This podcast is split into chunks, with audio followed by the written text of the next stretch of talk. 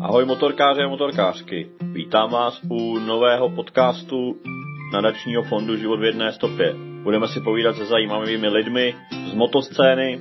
Bohužel, vzhledem ke koronaviru musíme první hosty zvát přes Skype, proto omluvte zhoršenou kvalitu zvuku. Dnešním hostem bude motocyklový novinář, pořadatel mnoha akcí a liberecký patriot Somík. Tak si to užijte.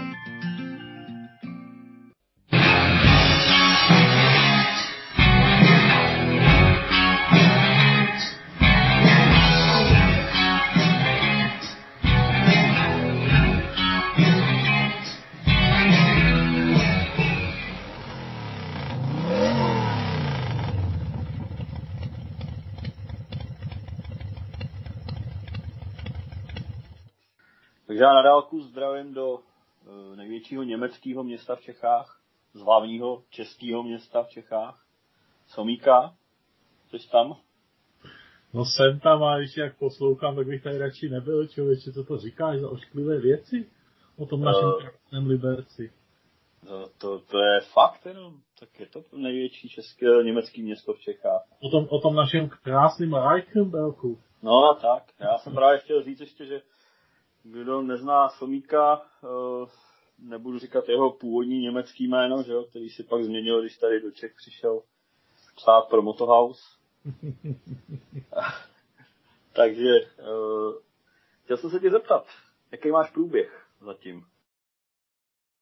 Průběh mám bez horeček, je to dobrý. Bez horeček, je to, máš lehký průběh. To se teď prej, teď jako přeje lidem místo aby jako abys byl zdravý, tak abys měl lehký průběh. tak to je důležitý. Jestli se ptáš na to, jak, se, jak teďka funguju a žiju, těchto, tak, tak uh, já musím říct, že vlastně vlastně pocituju minimum změn, jo. musím jako zaťukat tady na dřevo, že mně se to až tak moc nedotklo, protože my v podstatě v Motohausu víceméně celou zimu fungujeme na dálku, sedíme doma u počítačů a takže já vlastně jsem byl v úvozovkách karanténě celou zimu. Jediný rozdíl, co se týče práce, je v tom, že ten jeden týden, kdy máme u závěrku, kdy odesíláme fyzicky časopis do tiskárny, tak jsme měli ve zvyku vždycky být v kanclu a teď to nejde, protože firma je zavřená. Takže i to děláme na dálku, ale naučili jsme se to deto a je to jako víceméně v pohodě. Takže já jsem vlastně v úvozovkách přišel jenom o to, že nemůžu každý pátek jít s kámošema do garáže na pivo, to bohužel, a jinak jako co se týče pracovní stránky, tak víceméně stejně. Teďka nám příští týden začínají začínají první testovací jízdy, první testování motorek, takže se začneme normálně točit do, do Prahy pro motorky a motorky fotit a jezdit a to prostě bude taky všechno stejný. Takže pro nás po, po pracovní stránce víceméně minimum změn. Takže vás se to nějak nedotklo, takový ty uh, neplacení s, já nevím, jestli to bylo Euromedia, nebo jak se jmenoval ten velký dům vydavatelský. Vy prostě jenom vycházíte, jakoby jo, normálně, chumelilo ani vychází ve stejný, ve stejný, všechno je stejný, nic se nezměnilo. Tak já jako, něco. já jako musím zaťukat, že si myslím, že za první naše firma je poměrně silná v kramflecích, co se týče nějakých majetkových záležitostí. A za druhý majitel firmy má v hlavě mozek a přemýšlí z mého pohledu velmi, velmi dobře a je to velmi dobrý businessman, takže si myslím, že nebude, nebude vyvážit žádný brikule. Zatím to vypadá jako samozřejmě v rámci firmy nějaký, nějaký omezení vznikly, ale není to nic, jako nepřijde mi, že by to bylo něco brutálního. No tak půjdeme od těch smutných záležitostí. Ale mám tady pár otázek, které budu klást všem, takže jsou společný pro, pro všechny, nejenom pro tebe, nejsou osobní. Ale ta první vlastně, jo, jak se člověk z, ze, ze štílých sudet dostal k motorkám.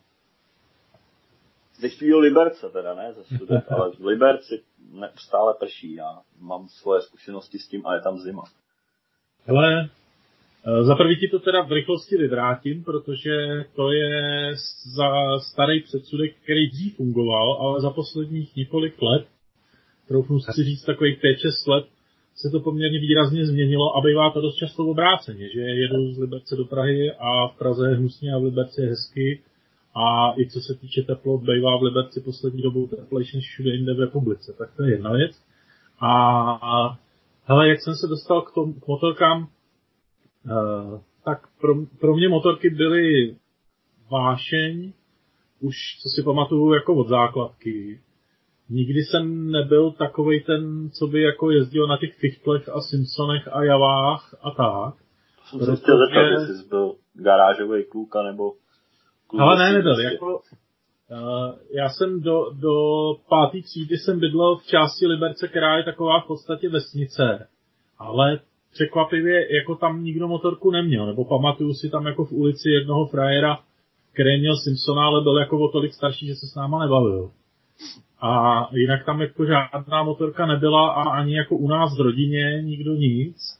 A potom jsem se přestěhoval na sídliště, tak tam jako už ten život je jako jiný, že jo, tam už se k tomu garážování tak úplně nedostaneš. A jako jediný, co si vybavuju, takže na střední jsem měl spolužáka, který jezdil na Javici a občas jsem jako jezdil s ním a párkrát mi někde půjčil. A vím, že to bylo děsný utrpení, že se mi to moc nelíbilo. A nicméně já jsem byl jako děsný teoretik, eh, v podstatě každý den jsem jako pod lavicí měl strčený katalog motorkový a všechny časopisy, co tady vycházely a čemenka, tak a furt jsem to jako všechno čet dokola. A hrozně mě to jako bavilo a všechno jsem si hrozně pamatoval na spaměť a mám to v podstatě tak do dneška. A No a potom, když jsem byl na střední, tak uh, jsem začal poměrně dost jako psát. Dělali jsme s kamarádem nějaký školní časopis a, a psal jsem reportáže pro Český rozhlas uh, Liberec. A, a tak jsem se furt jako okolo toho psaní uchomejtal. A taky jsem začal poměrně dost fotit, hodně mě to bavilo. A pak, když jsem začal chodit do práce, tak jsem si hned koupil první motorku a hnedka, když jsem přijel na první sraz tady v Liberci, tak jsem potkal spolužáka ze základky, Vítu Golu, což je bývalý kolega z Motohausu, který tenkrát přišel s tím, že tady rozjíždějí v Liberci s jedním kamarádem nějaký web v motorkách a že by potřebovali někoho, kdo umí jezdit na motorce, kdo umí psát a zároveň fotit. No tak v podstatě tím, že jsem tyhle tři věci jako splňoval, tak uh, jsem se s nima vrhnul do toho webu, tam jsem tenkrát napsal, nechci kecat, podle mě tři testy třeba, nebo nějak hrozně málo. A pak to nějak začalo hrozně jako zkomírat ten web, ale tím, že už jsem jako byl v tom, v té branži, už jsem jako znal nějaký lidi a už jsem jezdil po těch testováních a tak. A potom vlastně Petr Denovský, což je shodou okolností taky další liberečák, toho se tak, ještě pamatuju z Draxtu. Jasně, Trn, Trn, bývalý, bývalý šéf redaktor Motohausu, tak, eh, tak ten tenkrát dostal dostal laso, že z Motohausu vyházeli všechny redaktory a on dostal za úkol postavit novou redakci. A do té redakce si vzal toho Víťu a přes toho Víťu jsem se tam tak nějak jako nakamarádil já a pak jsem začal pomáhat občas měl jsem jako svoji práci, normálně jsem dělal biznis a, a občas jsem jim jako pomohl jako externista a pak toho bylo čím dál tím víc. A pak vlastně Petr Donovský odešel, vítěz zůstal. A pak se jako jednoho dne rozhodovalo, že by bylo dobré ten Motohouse rozšířit, to znamená jako dát o dost víc stránek, rozšířit témata, protože v té době ten Motohouse byl takový hodně jako, rozšíř, jako zaměřený jenom na super sportaře a pro všechny ty kolínkáře a, hmm. všechno tyhle to, co jako má rád, má rád Carlos náš. No a tenkrát se rozhodovalo, že by to chtělo jako přibrat teda někoho, kdo se bude orientovat i v jiných motorkách a to jsem tak nějak jako vyhrál já, no. A co ti uh, prošlo rukama za motorky, jako myslí, co si vlastnil, myslím? Od, od nějaký první, co si pamatuješ teda. Aha. Ne, nemyslím služebně, ale... Ono toho, ono toho zas tak moc není, jo, protože já jsem docela... Jsi ještě mladý, že jo? To za prvý, za druhý tím, že jakoby nejezdím na těch motorkách od 15 let, ale až od nějakých 21. A hlavně jsem docela věrný, tak eh, první motorku tenkrát, když jsem ještě jako nedělal ty noviny, tak já jsem byl děsně jako, děsně jako čoprovej dlouhou dobu, tak eh, na Harley jsem bohužel neměl prachy, takže jsem si koupil Intrudera 800, hmm. který byl teda hodně přestavěný, jako že to vlastně z toho čopru byl spíš cruiser, mělo to jako široký řídítka, široký kolo a taková jako stavba, co se, co se v té době dělali, že jo. A to, bylo to super, ne, že ne, jako stojím si za tím, že kamarádi té motorce říkali dotěra, tak, takže dotěra byl super. No a, a potom, když jsem začal, začal dělat s Motohausem, tak pravda tenkrát jako Petr Drn, Petr Drn Drnovský na mě měl poměrně silný vliv a, a vysvětlil mi docela dobrou věc, že jako jestli si chci naučit trochu jezdit, což jsem samozřejmě moc neuměl, takže by bylo dobrý začít na nějaký lehký motorce. Takže... I, I představený Intruder není úplně to pravé vaření. No, představený Intruder není úplně dobrá motorka pro začátečníka, jo? To, to asi Pádal se to, objel jsem na něm čtvrtinu Evropy, ale, ale není to motorka, na který se naučíš jezdit, no. Aha. Takže jsem tenkrát jako začal hodně pokukovat po nějakých endurkách a spíš motárdech a tak. Ale tím, že jsme jako hodně cestovali v té době, tady s libereckou partičkou, tak jsem furt chtěl něco, na čem by se jako dalo jet někam dál. A krom toho jsem byl vždycky ulítlej na divní motorky, takže jsem se tenkrát, pamatuju, rozhodoval mezi MZ Bagírou, což byl, mm, což byl Enduro s 660 motorem. Vím, vím, s X, XC, ne motor, nebo to bylo... Uh, jo, jo, jo. A nakonec to teda vyhrál Bavorák uh, Scarver, což byla taková ta divná věc. Taky Zemen, zemen letmák vzadu a, a mhm. díra místo nádrže. Jo, jo, to je bylo to zvláštní protože, protože najednou prostě jsem měl pod sebou motorku, která vážila, já nevím, plácnu 190 kg a na, troufnu si říct, že jsem se jako díky ní to, co nechci tvrdit, že umím buchy jak jezdit zdaleka, nejsem Carlos a tak podobně, ale prostě jsem se na ní vyjezdil. No a potom teda ale už mě ten jednoválec na těch delších cestách začal trošku štvát po letech, takže jsem chtěl něco většího. Byl jsem v té době děsně zamilovaný do Voxana. A jeden tady byl v Čechách na prodej, tak jsem si pro něj jel, rozhodnutý, že jako si ho přivezu domů, ale ta motorka byla děsně zbědovaná, úplně jako dobitá.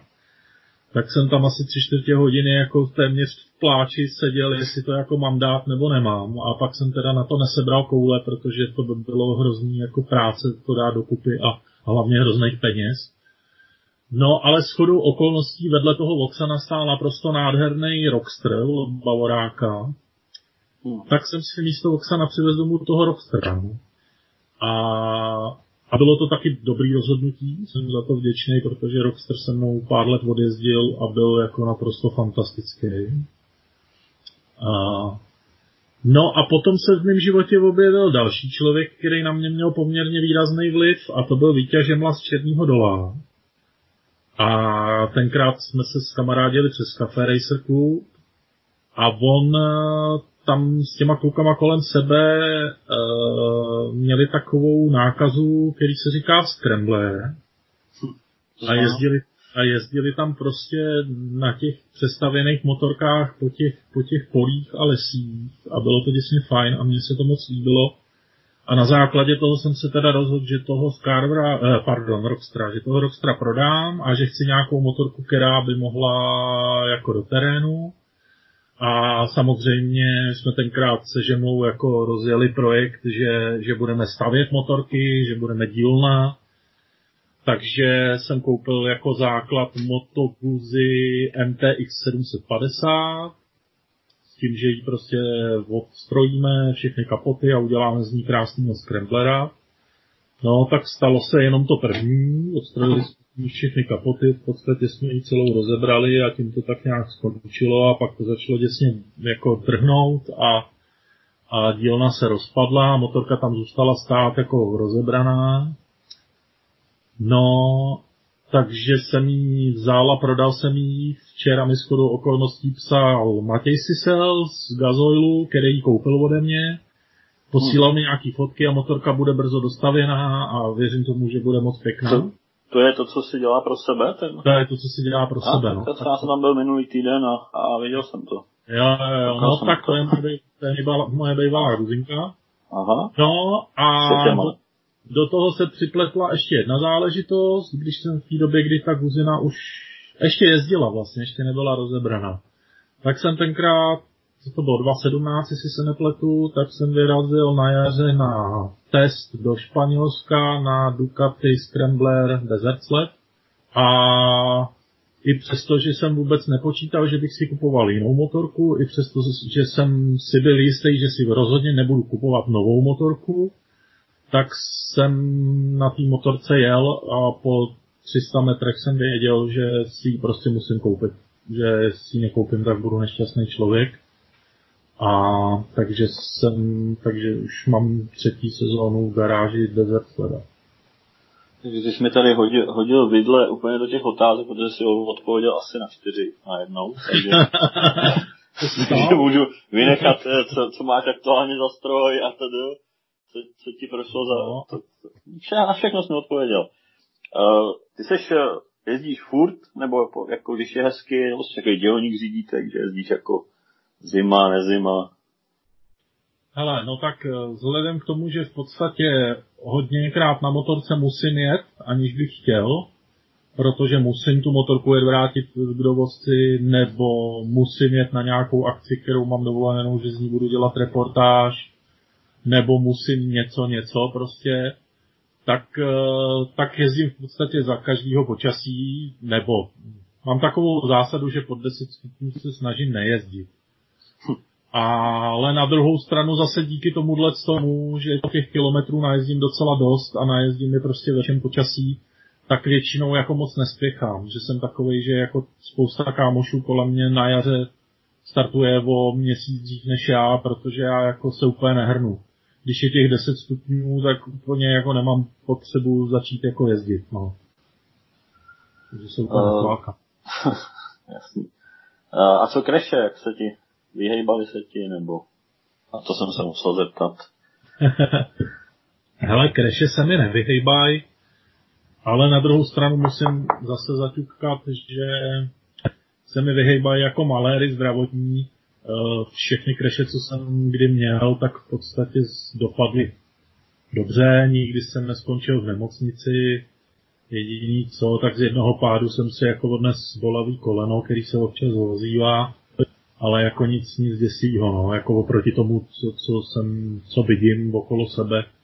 No, a takže to... kreše nějaký byly, samozřejmě, hele, takový ty malý kreše, jako že sebou, že sebou někde majzneš uh, na dvoře, nebo nebo teďka, jako jsem začal před nějakýma rokama jezdit trochu ten offroad, takže sebou majzneš někde na louce nebo tak, tak to se jako stane. Mám za sebou v podstatě, jestli si dobře pamatuju, dvě totálky. Ale ten první pád byl jako, jestli můžu mluvit, jestli to bude po 21. hodině, tak byl z prdele klika, protože to jsem tak třeba o 10 cm minul značku, kterou asi kdybych trefil, tak by to nebylo tak dobrý.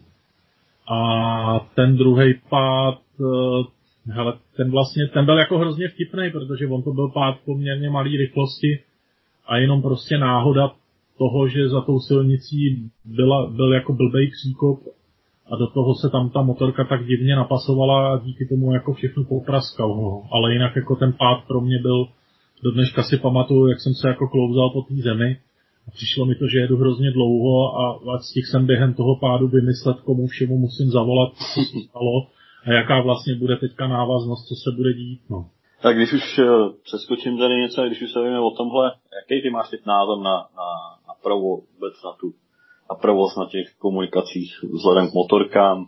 Je to myslíš lepší, Ale horší než před deseti rokama?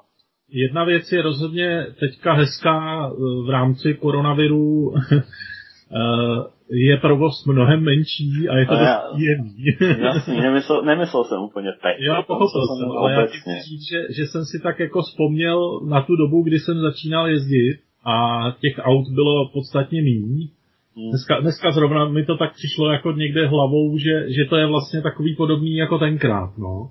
Hmm. Uh, hele, rozhodně se, rozhodně přibylo aut, to je jasný, přibylo motorek taky poměrně výrazně a přijde mi, že, že se to jako lepší, že lidi že procento lidí, kteří přemýšlejí za volantem, je větší a větší, ale zároveň samozřejmě pořád je nějaký procento lidí, kteří za volantem vůbec nepřemýšlejí, protože asi nemají čím a, a jsou prostě nebezpeční nejen sobě, ale i, i všem ostatním lidem, kteří na té silnici jsou.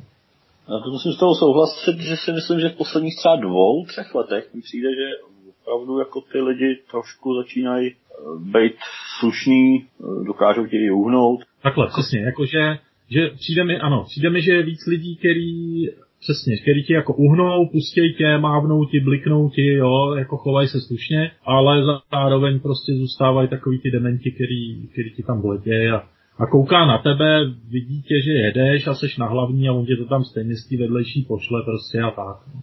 no, tak to jsou ty, to jsou ty klasický, když taky vidím, že mě v zrcátku vidí, ale prostě si říká, že uhnu, protože se bojím o sebe, tak on tam přeci může najet. Jo. Přesně. Ale tak, tak ty nikdy nevymítíme, asi to, je, to prostě vždycky bude nějaký procento magoru, který prostě se budou takhle chovat. A když už jsme u toho vzpomínání, tak co, co, co komunita motorkářů? Jsi taky ten jako já, co brečí nad tím, jak to bývalo lepší a že dneska už spolu vůbec nedrží a, a Hele, tak to nejsem teda rozhodně. Já, hele, já teda nemám moc ve zvyku jako nad něčím plakat, jo, to je jedna věc. A druhá věc, mně to tak nepřijde, naopak jako, hele, tak e, tady moje komunita, ve které žiju, tak ta funguje normálně dál. Dobře ta partička, kde jsme jako začínali čtyři kamarádi jezdit na motorkách a jezdili jsme furt spolu, tak ta už je dneska rozpadla, protože kluci mají děti a už jako jezdí spíš dodávkama a tak, ale na druhou stranu normálně spolu kamarádíme dál, ale jako já tady mám v Liberci takovou jednu partičku, kam právě občas zpátek chodím na pivo k ním do garáže, to jsou takový ty pravověrní oldsschoolový snad se na mě nebudou zlobit jako špinavci, jo, ale já to myslím vlastně v dobrým tak jako s láskou. Já uh, přesně, co myslíš. A ty, a ty lidi normálně fungují prostě už spoustu let pořád stejně, takže, takže ty jako v úvozovkách kořeny si myslím, že jsou pořád stejní a naopak já jako poznávám, jak, jak poměrně dost jezdím po různých akcích a, a zaplajtám se jako do různých věcí, tak poznávám víc a víc jako různých komunit, které jako všude fungují. Takže mně nepřijde, že by, že by to bylo méně. Víš co, já, já, si myslím, já si myslím, že spousta lidí uh, takhle, spousta lidí si samozřejmě koupí motorku proto, aby mohlo cestovat, ale taky si myslím, že spousta lidí si ji kupuje proto, aby si koupili nějaký jako, řekněme tomu třeba životní styl, jo, nebo něco takového. Aby prostě, status. No, dejme tomu, jo, no, Status je podle mě jiná věc. Status je pro člověka, který, tu, který na té motorce nepotřebuje jezdit. Jo. Ale, Takový ale, prostě jsou, ty lidi, ale ty lidi prostě, když jako začnou jezdit, tak automaticky vyhledávají lidi, kteří taky jezdí a kteří jezdí podobné věci jako oni a dávají si ty partičky dohromady a přijde mi, že to jako fachá.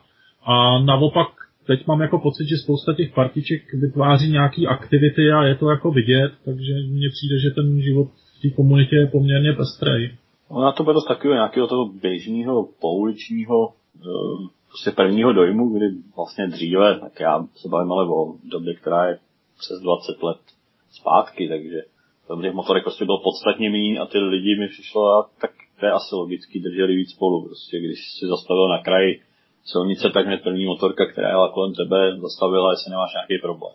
Dneska si myslím, že už to asi, asi takhle nebude. Asi vím, o čem mluvíš, protože nějaký lidi mi o tom vyprávěli, ale já to znám jenom z vyprávění, jo, protože mm. to podle mě, to podle mě se bavíme jako o devadesátkách a tam no. já se na motorce nejezdil.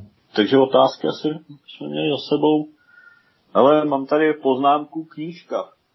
Jsi spáchal knížku na no. cestě na Dakar, já o ní teda nic nevím. Hele, tak se přiznám bez mučení že jsem se k tomu ještě nedostal. No, že, se, něco řekl. že se nestydíš. stydím samozřejmě. Kdyby, kdyby jsme měli kameru, viděl bych, jak jsem červený. Stydím se možná málo. knížka poměrně rychlej příběh. Uh, Gabča Novotná, holčina, která jela dvakrát Dakar na motorce, která jela Dakar jako, jako amatér, dá se říct. Prostě začala, řeknu to jednoduše, před pár lety se holka rozhodla, že chce jet Dakar a v té době ještě vůbec nejezdila jako ostrý enduro, měla nějaký malý gesto, a v podstatě jako pravděpodobnost toho, že by to dokázala, byla velmi minimální. Jenže Gabča je prostě berán zakousnutý, který když se do něčeho pustí, tak to prostě dá. Takže to dala, ta cesta je hrozně zajímavá, její, ten příběh je moc hezký. A já jsem měl to štěstí, že mi Gabča zavolala, že jí oslovilo brněnský vydavatelství, nakladatelství Jota, že by o tom příběhu chtěli mít knížku a ona, že řekla, ano, ale moje podmínka je, že tu knížku napíše Sonic. Tak v ten moment já jsem vlastně moc neměl na výběr, byla fantastická a hrozně moc jsem si přál to jako vyzkoušet, co to vlastně je, psát knížku. No, takže jsme se do toho dali, knížka je dneska na světě, vyšla v lednu, je krásná jako i, i, i jako věc, je to moc hezká a já musím, samozřejmě nemůžu říct, že nezaujatě, protože jsem zaujatý, ale i jako z reakcí spousty lidí, kteří tu knížku četli, tak musím říct, že ten příběh je opravdu zajímavý a že ta knížka je určitě dobrá nejenom pro motorkáře, ale pro všechny lidi. Protože ona, ta motorka, je tam vlastně jenom jako nějaký nástroj, jo. Ten příběh je víc o tom, že když se do něčeho zakousneš, tak to prostě jako dáš. I když je to takhle velká věc, jako, jako je odjeda. Jela dvakrát teda? Jela dvakrát, protože poprvé nedojela, tam nějak předposlední, jestli se nepletu, etapě měla pád a zlomila si, tam jsme u té klíční kosti, zlomila si klíční kost a i přesto, že teda na tu motorku sedla a dojela do cíle asi 60 kilometrů, protože nevěděla, co to je, že jo, říkala si, tak dobrý, tak mě to tady bolí, ale, hmm. ale jestli to není zlomení, tak zítra můžu je dál. No tak nemohla, doktoři prostě dali stopku, jo, že to je nesmysl a, a ona na základě toho dostala velkou ťavku, protože si myslela, že, že tam používá tu, tu Koelhovo krásnou větu, eh, že když si něco přeješ, tak se celý vesmír spojí, aby, aby ti pomohl toho docílit. No a ono to tak není, že jo, že prostě najednou, najednou si prostě můžeš zlomit kličku a ten Dakar nedojet jako pár dní před cílem. No, ale na základě toho se kousla ještě víc a, a řekla, že teda druhý rok to jako dojede, no. Takže, takže to dala, ale se strašnýma, jako v základě na ten první Dakar si brala hypotéku, aby vůbec jako měla peníze, aby tam mohla odjet a tak dále. Uh, nebudu to rozebírat dál, rozhodně doporučím si tu knížku přečíst, protože to je fakt jako uh, pro mě to bylo naprosto fascinující, když jsem to psal, ten celý ten příběh. To za prvý. A za druhý jsme se tam rozhodli jako se pustit i, i do toho Dakaru jako takového, takže tam je třeba kapitola z historie a tak dále a, a v ten moment, kdy jsem to psal, tak jsem jako rozklíčoval, co ten Dakar je vlastně za nesmysl a jaký neuvěřitelný příběhy, jako tam o tom Dakaru se naps- dalo napsat prostě 100 knížek, protože tam těch příběhů je neuvěřitelně moc a v podstatě každý z těch lidí, který to jede, tak je nějakým způsobem šílený a a zasloužil by si, jako aby, aby o něm ten příběh šel ven. No tak to máme k knížce, já teda si to doplním. Tady vidím, tak dneska se dá koupit i jako e-book, takže klasickou knížku jsem si nekoupil teda drahnou dobu.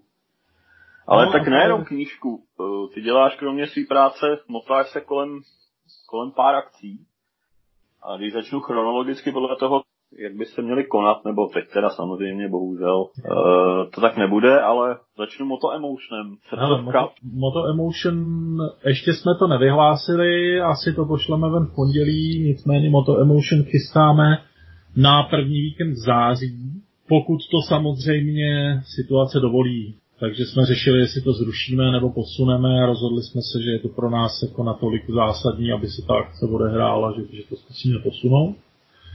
Uh, tak kdybys měl někomu, kdo to vůbec nezná, říct, co je Moto Emotion? Hele, Moto Emotion podle mě je mo- festival pro motorkáře, který uh, mají rádi zábavu jiného typu, než je standardní na takových těch normálních srazech. motorkových srazech. Hmm. Jo, kvůli tomu my jsme to začali dělat s uh, kamarádem Vláďou Časárem a s jeho rodinou protože jsme se tenkrát jako shodli na tom, že vlastně když bychom měli jet někam na motorkářský sraz, tak nemáme kam, protože tam to je všechno, že jo, furt to jede ve starém stylu, e, přijedu, ožeru se, podívám se na striptease, poslechnu si kabát revival, e, druhý den, druhý den jedu výšku v koloně tisíci motorek, hmm.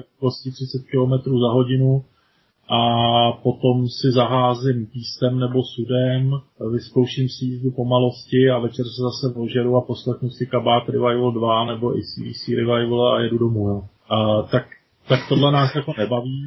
Takže no, jsme... Na některých akcích je to spíš uh, Revival kabátu Revival. Takže jakoby bez jakýkoliv, jak to říct, nabubřelosti nebo kritiky, je mi to jedno, ať si to ty lidi takhle dělají, akorát mě to prostě nebaví a jelikož v té době to nikdo nenabízel, tak jsme se rozhodli, že to uděláme. No ale to vlastně pojedeme sedmý ročník. Hodně jsme se, hodně jsme se v době, kdy já jsem se tak jako zamotal do customové komunity, tak jsme se hodně začali věnovat těm customům, takže tam máme každý rok jako výstavku, snažím se o to, aby to byly jako ty nejzajímavější věci, co se, co se v Čechách vyskytují. No a je to prostě taková pohodová akce. Snažíme se to dělat tak, aby to bylo pro celou rodinu, protože nám přijde, že ten princip toho, že, že motorkářský sraz rovná se chlap utíká od rodiny pryč, se nám taky nelíbí.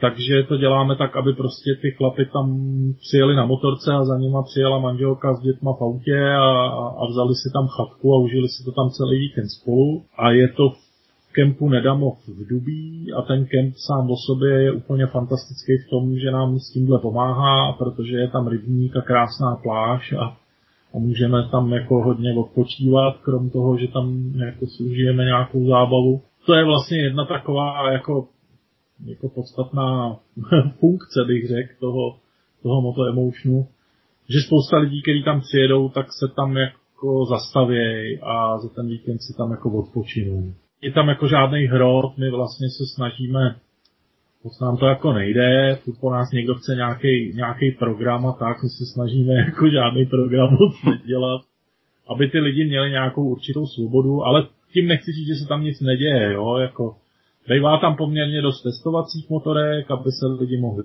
svíst. Uh, bejvá tam prostě vždycky nějaká zábava okolo, pro ty děti tam je nějaká zábava, jo, všechno tam jako je. No. No já musím říct, že já jsem taky na klasickém srazu nebyl tak 10 let. Tak to byl Moto Emotion a uh, další, co, co myslím, že je uh, chronologicky někdy v létě, jsou ty kempy pro motoženy, říkám to dobře? Jo, říkáš to správně. Tak pro tam jsem úplně v lese. se dá pochopit. No to my se taky snažíme, aby jsme byli úplně v lese. Hele, pro motoženy, pro motoženy vznikly tak, že my jsme dlouhý roky s Motohausem, letos vlastně poprvé se to neodehrálo za dlouhou dobu, tak jsme dělali MDŽ jako motocyklový den žen, což byla akce, kdy se sjelo zhruba 100 holek někam na okruh. Dělali jsme to buď to v Brně na malém poligonu, anebo v, ve Vysokém mítě. A tam jsme pro ty holky měli připravený několik stanovišť, takže krom toho, že se svezli po tom malém okruhu, jakoby za instruktorama, tak e, tam byla nějaká zdravověda a nějaká teorie a nějaký jako praktický zkoušení, takový ty slalomky a brždění a tyhle ty věci. Prostě, prostě snaha trošku ty holky rozhejbat, vždycky to bylo na začátku sezóny v květnu, jo, trošku je rozhejbat a trošku jim říct, jak by na té motorce se měli hejbat a tak. A mně to přišlo jako super počin, ale vidíš tam, že ten jeden den je hrozně málo a zároveň vidíš to, že když ty jakožto jeden instruktor máš na starosti 30 holek, tak je to taky hrozně málo, protože se jim jako nemůžeš intenzivně věnovat. No a z toho vznikla myšlenka, kterou podpořila moje Eliška, když jako taky přišla s tím, že by bylo dobré udělat něco intenzivnějšího, tak se mi v hlavě začalo rojit, že by bylo dobré udělat nějakou akci, která by byla navíc ní a pro mý hole. A s chodou okolností mi volal kamarád Jirka Novotný, který má v Železném Brodě autoškolu a poměrně hodně se věnuje motorkářům, že, že má super nápad a že ho spolu musíme probrat. No a když jsme seděli u kafe, tak z ní vlastně vypadlo úplně to samý. Tak jsme se tomu zasmáli, že jsme měli jako oba dva stejný nápad a že teda by asi bylo dobrý tomu jako dát nějakou energii. Takže loni jsme poprvé udělali kemp pro motoženy, což bylo na pět dní, nebo necelých, jako čtyři a půl dne. A bylo to pro nějakých 12 holek. A bylo to postavené tak, že ty holky od rána do večera prostě dostávají nějaký informace a nějaký drill a postavili jsme to celý tak, aby opravdu to dostali jako do hloubky, aby, aby, aby nejenom věděli, co mají dělat, ale aby taky věděli, proč to mají dělat. Jo? Hmm. Vždycky je to tak, že, že mají třeba hodinu teorii a pak mají dvě hodiny praxi, kde to, co jim na té teorii řekneme, tak převádějí do reality. A plus do toho jsou zapletený takové věci, že se jim tam jako povídá jak vlastně fungují ty jednotlivé věci na motorce, proč když zmáčkneš páčku na pravém heftu, tak ta motorka zabrzdí, jo, a takový, protože oni ty holky to mají tak, že oni to jako potřebují všechno chápat, že jo, jak to mají všechno hmm. se vším. Chlap je jiný, chlapovi prostě řekneš zmáčkni tu páčku a on jí zmáčkne a nic se neptá, že jo, ale ta holka potřebuje a proč, a proč, a proč. No, do toho jsme zapletli nějakou historii a, a ráno se cvičilo, že se každý den jako aktivovali ty svaly, který na té motorce používáš a tak dál a tak dál. Musím říct, že to bylo z mýho pohledu byť jako náročný pro nás, tak to bylo moc hezký vidět, jak ty holky, za prvý, jak je to baví, když na ně nikdo neřve a když se jim jako opravdu věnuješ. A za druhý, jak jsou schopní udělat za těch pár dní jako obrovský pokrok. Jo to fakt bylo neuvěřitelné, že tam jako na začátku přijelo několik holek, který když si viděl na té silnici, tak se jako křižoval a říkal si, pane bože, a, a jako odjížděli pryč a říkal si si, jo holky, tak si tu cestu domů užijte, to bude dobrý prostě. Hmm. A, a potvrdilo se nám to do dneška vlastně tak ta komunita těch holek, který tam byly, tak funguje pospolu, normálně ty hol, holky spolu jako jezdějí a, a občas se potkávají a, a furt si někde četujou a, a je to jako fajn. A dostáváme od nich pořád jako zpětnou reakci, že, že jim to jako hodně moc pomohlo. No, takže jsme se rozhodli, že to letos vyhlásíme znova a že to uděláme ve dvou termínech.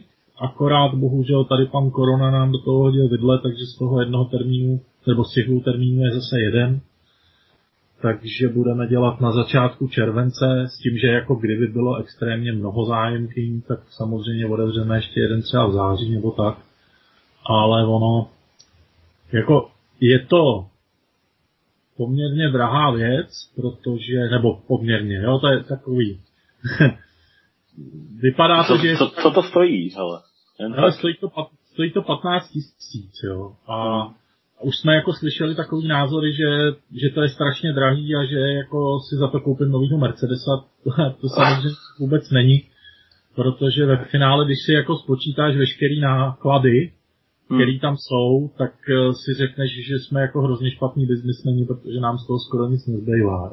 Takže to není nic, čeho by to bylo jako, že, že by jsme měli 100 lidí přihlášených, to samozřejmě ani nepředpokládáme. Ale teďka dneska Mirka volal, myslím si, že těch, že těch 12, což je jakoby základ, tak na ten červenec máme, což je fajn, takže, takže já se na to moc těším, ale je to, pro mě je to moc příjemný s těma holkama pracovat, protože oni jsou takový, oni jsou jak houby, oni prostě nasávají ty informace a hnedka je jako aplikujou. Jo? A není tam určitě i takový ten, že tě přerušu, kluci mají někdy ty, prostě takový to ego, že, že chlap přesně tak, nech, přesně nechce tak. se schodit, jakože, přesně. jo.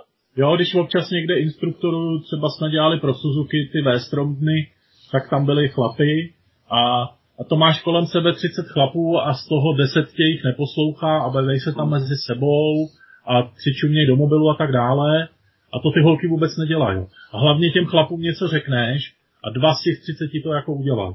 A zbytek hmm. se na to vykašle. A řekneš jim to znova prostě a furt to opakuješ a oni ne. Když to ty holky prostě z těch 30 to udělá 28 a ty dvě to neudělají jenom proto, že jim to nejde, ale zkoušej to. No, hmm. Takže oni v tomhle jsou opravdu úžasní a mě ta práce s nimi jako moc baví díky tomu. No, vymyslel jsi to hezky, jako dělat něco pro začátečníky dobrýho a vlastně si tomu ještě jako mít tam ženský a ne chlapy ošklivý, že jo. Hele jo, jako je to samozřejmě... Nemáte volný místo nějakého instruktora? Nebo nevím, co bych je teda učil, ale... Eh, musím říct, že nemáme, protože podobnou otázku jsem dostal už asi tak 50. Já. Takže musel si to prostě vymyslet, protože by tě tam taky jinak nikdo No, asi tak, no. no jsme se k tomu dostali konečně. No a uh, teď ta poslední a asi ta největší All Show Custom výstava, která si myslím, že tady jako v Čechách absolutně plně vystřelená mimo. Pokud mi teda přijde neustále, že je nedoceněná hru. Taky máš ten pocit, že se jako o tom, mně přijde jako, že se o tom jako v té úplně jako uh, klasické komunitě nejenom tý custom, ale jako motorkářky jako neví tolik. Já vím, jako lidi chodějí, ale Jo, máš pravdu, že občas jsem taky překvapený, když mi někdo řekne, že neví, co to Oračou no, je. to já se s tím setkávám jako, jako dnes. To je pravda. To je pravda, protože mi přijde, že, že máme marketing poměrně dobře zmáknutý a že to jako docela cpeme a že ty fotky z té akce a tak dále jako proběhnou nejen motorkářskýma médiama, ale i nemotorkářskýma a i přesto hmm. ano, je spousta lidí, který neví. No. Tak to prostě je, no, to se nedá nic hmm. dělat a, a nezbývá nám nic jiného, než to prostě spá dál, no. To je Hele, Alright Show, Alright Show vznikla tak, že mi jednoho dne zavolal uh, Viktor z uh, Custom Culture, že zase, že má jako super nápad, že jo. A jestli bychom nemohli jít na kafe, no tak jsme šli na kafe a Viktor mi tam jako odvyprávěl neuvěřitelný koncept, který mě jako hrozně bavil a já jsem mu říkal, ty vole Viktore, já už prostě ale nemůžu, jako, já už nechci organizovat další věc, já už toho mám hrozně moc prostě. A, a jo, tak, a tak aspoň nějak mi pomůžeš a tohleto a ono už nás na to je 8 nebo 7, tak to nějak zmáknem a tak, no a ve finále samozřejmě ponořený až, až po držku v tom a, a z těch osmi, který jsme to dělali, tak dneska, jestli se nepletu, je nás pět a, a je s tím poměrně dost práce, ale teda musím jako hrubě smeknout před, před Viktorem, který, který toho podle mě jako od půlku fakt jako je neuvěřitelný, kolik má, kolik má energie a kolik tomu dává. Moc mě to baví, měsíc předtím poměrně intenzivně jako furt s někým komunikuješ a, a pak týden předtím už toho máš plný zuby, protože ti furt zvoní telefon a, a pak když seš tam, tak seš oblečený v montérkách a taháš tam všechny ty palety a, a nakládáš na ně všechny ty motorky a večer místo toho, aby si šel dát pivo, tak úplně padáš na držku a když si zalíst někam do kouta. Ale na druhou stranu pak, když si to jako v sobotu večer projdeš v klidu, tak je to jako neuvěřitelné. Je to úplně fantastický, co se na té české customové scéně děje. Mě to pořád jako nepřestává fascinovat na to, jak jsme jako nechci být nějaký připosraný, ale prostě jsme malá republika, že jo, a, hmm. a tím pádem jsme i malá scéna na rozdíl od ostatních zemí. Kde... A, a, a navíc, co tady máme za předpisy? Myslím, že všude stejný, když jsou evropský, že jo, ale No, ale... Revolence prostě... asi je trošku někde jinde, no. přijde. No, ty, ale já nemám tenhle pocit. Já spíš mám takový pocit, že že ten Čech má jako takovou jsou, podle mě jsou v tom zapletený dvě věci. Jo. Jedna věc je to, že ten Čech má takovou potřebu neustále pomlouvat toho Šimla, že jo.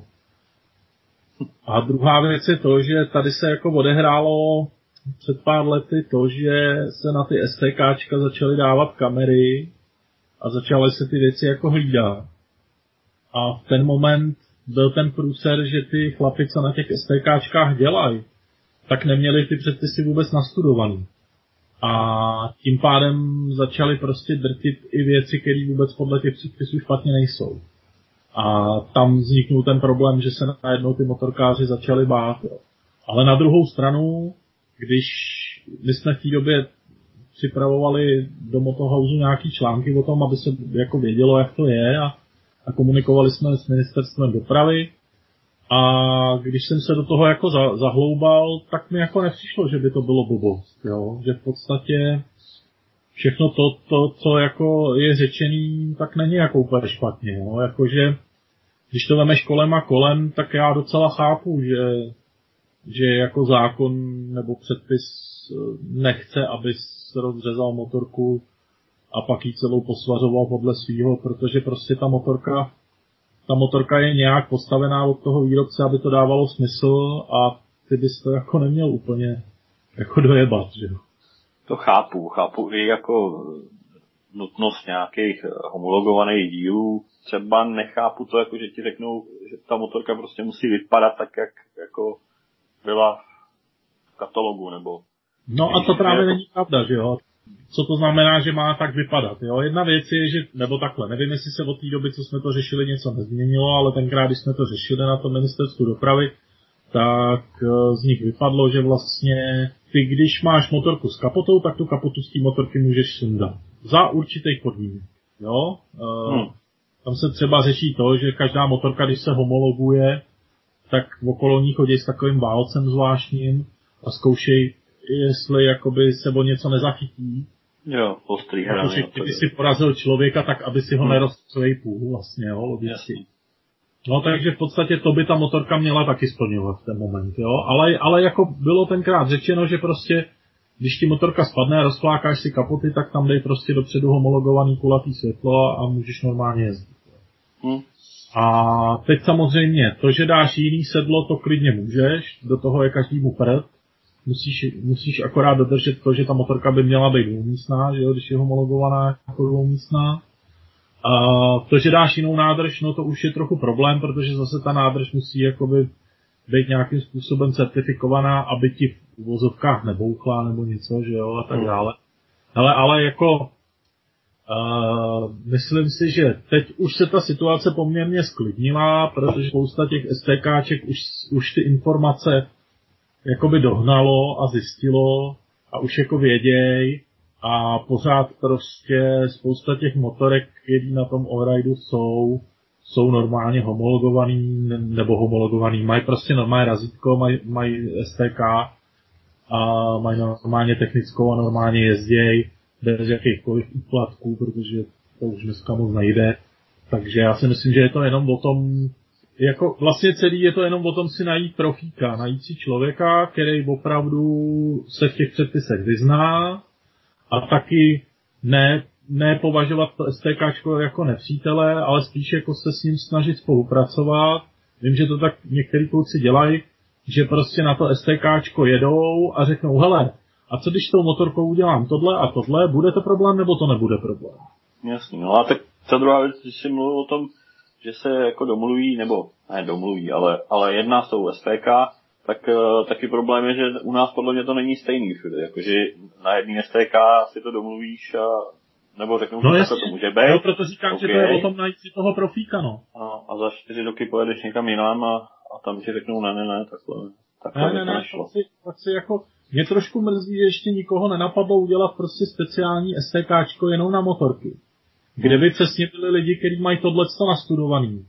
Kde by zároveň byl nějaký krám, kde by ti prodali ty věci, které potřebuješ, jo? když tam přijedeš a nemáš prostě zrcátka s Ečkem z homologací, což jako taky chápu, proč je, protože prostě to zrcátko musí splňovat nějaké podmínky, aby fungovalo, a pokud ty podmínky splňuje, tak prostě to razítko dostane a ty si ho s tím Ečkem koupíš, a dneska jich je na trhu prostě stovky s Ečkem, Akorát, když prostě seš pitomec a rozhodneš si koupit si za 300 zrcátko z Číny, který to Ečko nemá a pak na tu technickou přijedeš, tak tě vyhodí. Hmm. A kdyby prostě byla technická speciálně na motorky, kde by vedle byl krám, kde by si srovnou to, to zrcátko koupil a bylo by to vyřešený, mě by to přišlo úplně geniální. No. Podle mě by se tam sjížděli motorkáři z půlky republiky, obzvlášť ty, který mají jako ty motorky nějakým způsobem upravený. No vidíš, tak když teď uh, máš málo projektů, podle mě, jak jsme se bavili, tak Ne, STK to dělat nebudu. Ale utekli jsme od toho, od toho allridu, to mi přijde škoda, dostali jsme se úplně někam jinam, kam jsme nechtěli. Tam vlastně je i plno lidí z ciziny, jak se snad měli dokonce od Bavoráku něco.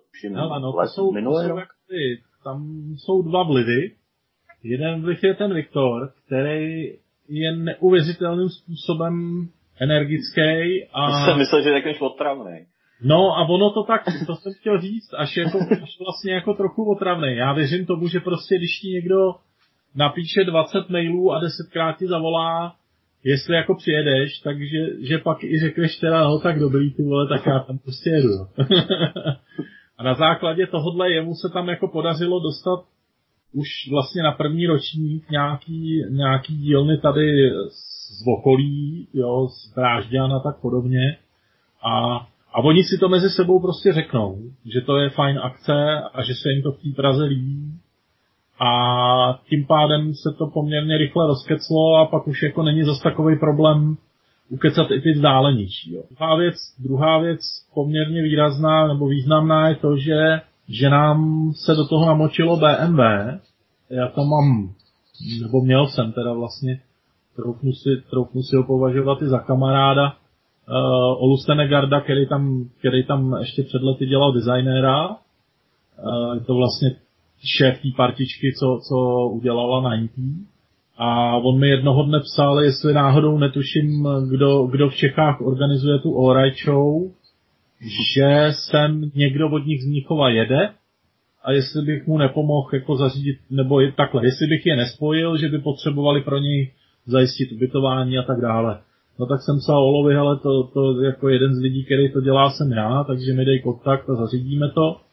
No a tenkrát prostě přijeli, přijeli tři lidi z Německa, z BMW a strašně se jim to líbilo, ta akce a na základě toho řekli, hele, eh, příští rok vám dáme support, nedáme vám žádný peníze, nebudeme po vás chtít žádný banery, nic, ale uděláme pro vás to, že vám pošleme seznam motorek, který máme jakoby na skladě, protože oni, když eh, spolupracují s těma customovými dílnama, tak to funguje tak, že oni jim dají motorku, ta customová dílna to postaví a oni jim tu motorku na rok seberou a mají u sebe ve skladě a vozejí, vozejí je po všech těchto těch akcích. Takže oni, nám, takže oni nám další rok poslali seznam, kde bylo, já nevím, 15 motorek a řekli, hele, pět motorek si vyberte a my vám je přivezeme. No a to už vlastně takhle bylo teďka dva roky za sebou, takže díky tomu jsme tam měli takové neuvěřitelné věci, jako třeba tu letos nebo loni vlastně 2019 tam byla ta, ta japonská přestavba s tím novým motorem z R18, která teprve teďka byla představena, hmm. představena a který vlastně v té době byly jako na světě tři. To, to mi právě přijde, že to je tak něco mimo úplně jako tu republiku, že, že by to no, mělo víc vidět, no. Je to takový zvláštní, že ještě jsou lidi, kteří nevědí, co je Orajču. Všichni znají motosalon, tyjo, nebo motocykl, no, nebo jak se výstavy jmenují. Ale tak jo, no. Tak jo. Ale tu jedinou dobrou výstavu, která tady je, tak to neznají. Vemu to ve zkratce, takže Moto Emotion na podzim. Moto Emotion první víkend v září. Září. Kemp pro ženy. Kemp pro ženy uh, začátek července. A Oraj Show a Orajčou klasicky poslední, poslední víkend v říjnu. A zase v Pragovce, Pragovce? no. Jestli Neví. to bude v Pragovce, zatím bohužel nevíme, protože majitel Pragovky má v plánu e, nějakou rozsáhlejší přestavbu těch, těch objektů tam, a, nebo rekonstrukci a nevíme, jestli se to bude krejt, anebo nebude. Bylo řečeno, že jo, ale že se budou snažit jako trošku změnit harmonogram, aby nám vyšli stříc a a aby jsme tam mohli být, takže uvidíme. Ale teď nebudou mít peníze. Koronavirus, takže to se nic představovat nebude. to si úplně nemyslím. Dobrý, tak já myslím, že můžeme ukončit, protože tohle stejný dílo nebude takovou dobu poslouchat. Takže já ti díky a doufám, že se uvidíme někdy co nejdřív někde u ohně. Takže jsme, bychom měli dát nějakou speciální odměnu těm, kteří vydrželi poslouchat až do konce. Jo, jakože úplně nějaký tajný kód. Ode mě máte všichni stupní na Alright Show, eh, teda na Alright Show, na Moto Emotion zadarmo. On tam je sice standardně, ale... To si neměl, teď jsi zkazil for. Ne, nekaz příběh pravdou, jako to se, to se nauč. Ale, tak, tak snad se uvidíme někde brzo u ohně. No, už by to bylo, už by to bylo. Děkuji za pokec. Jo, tak já taky. Měj se krásně. Měj se dobře, ahoj. Čau.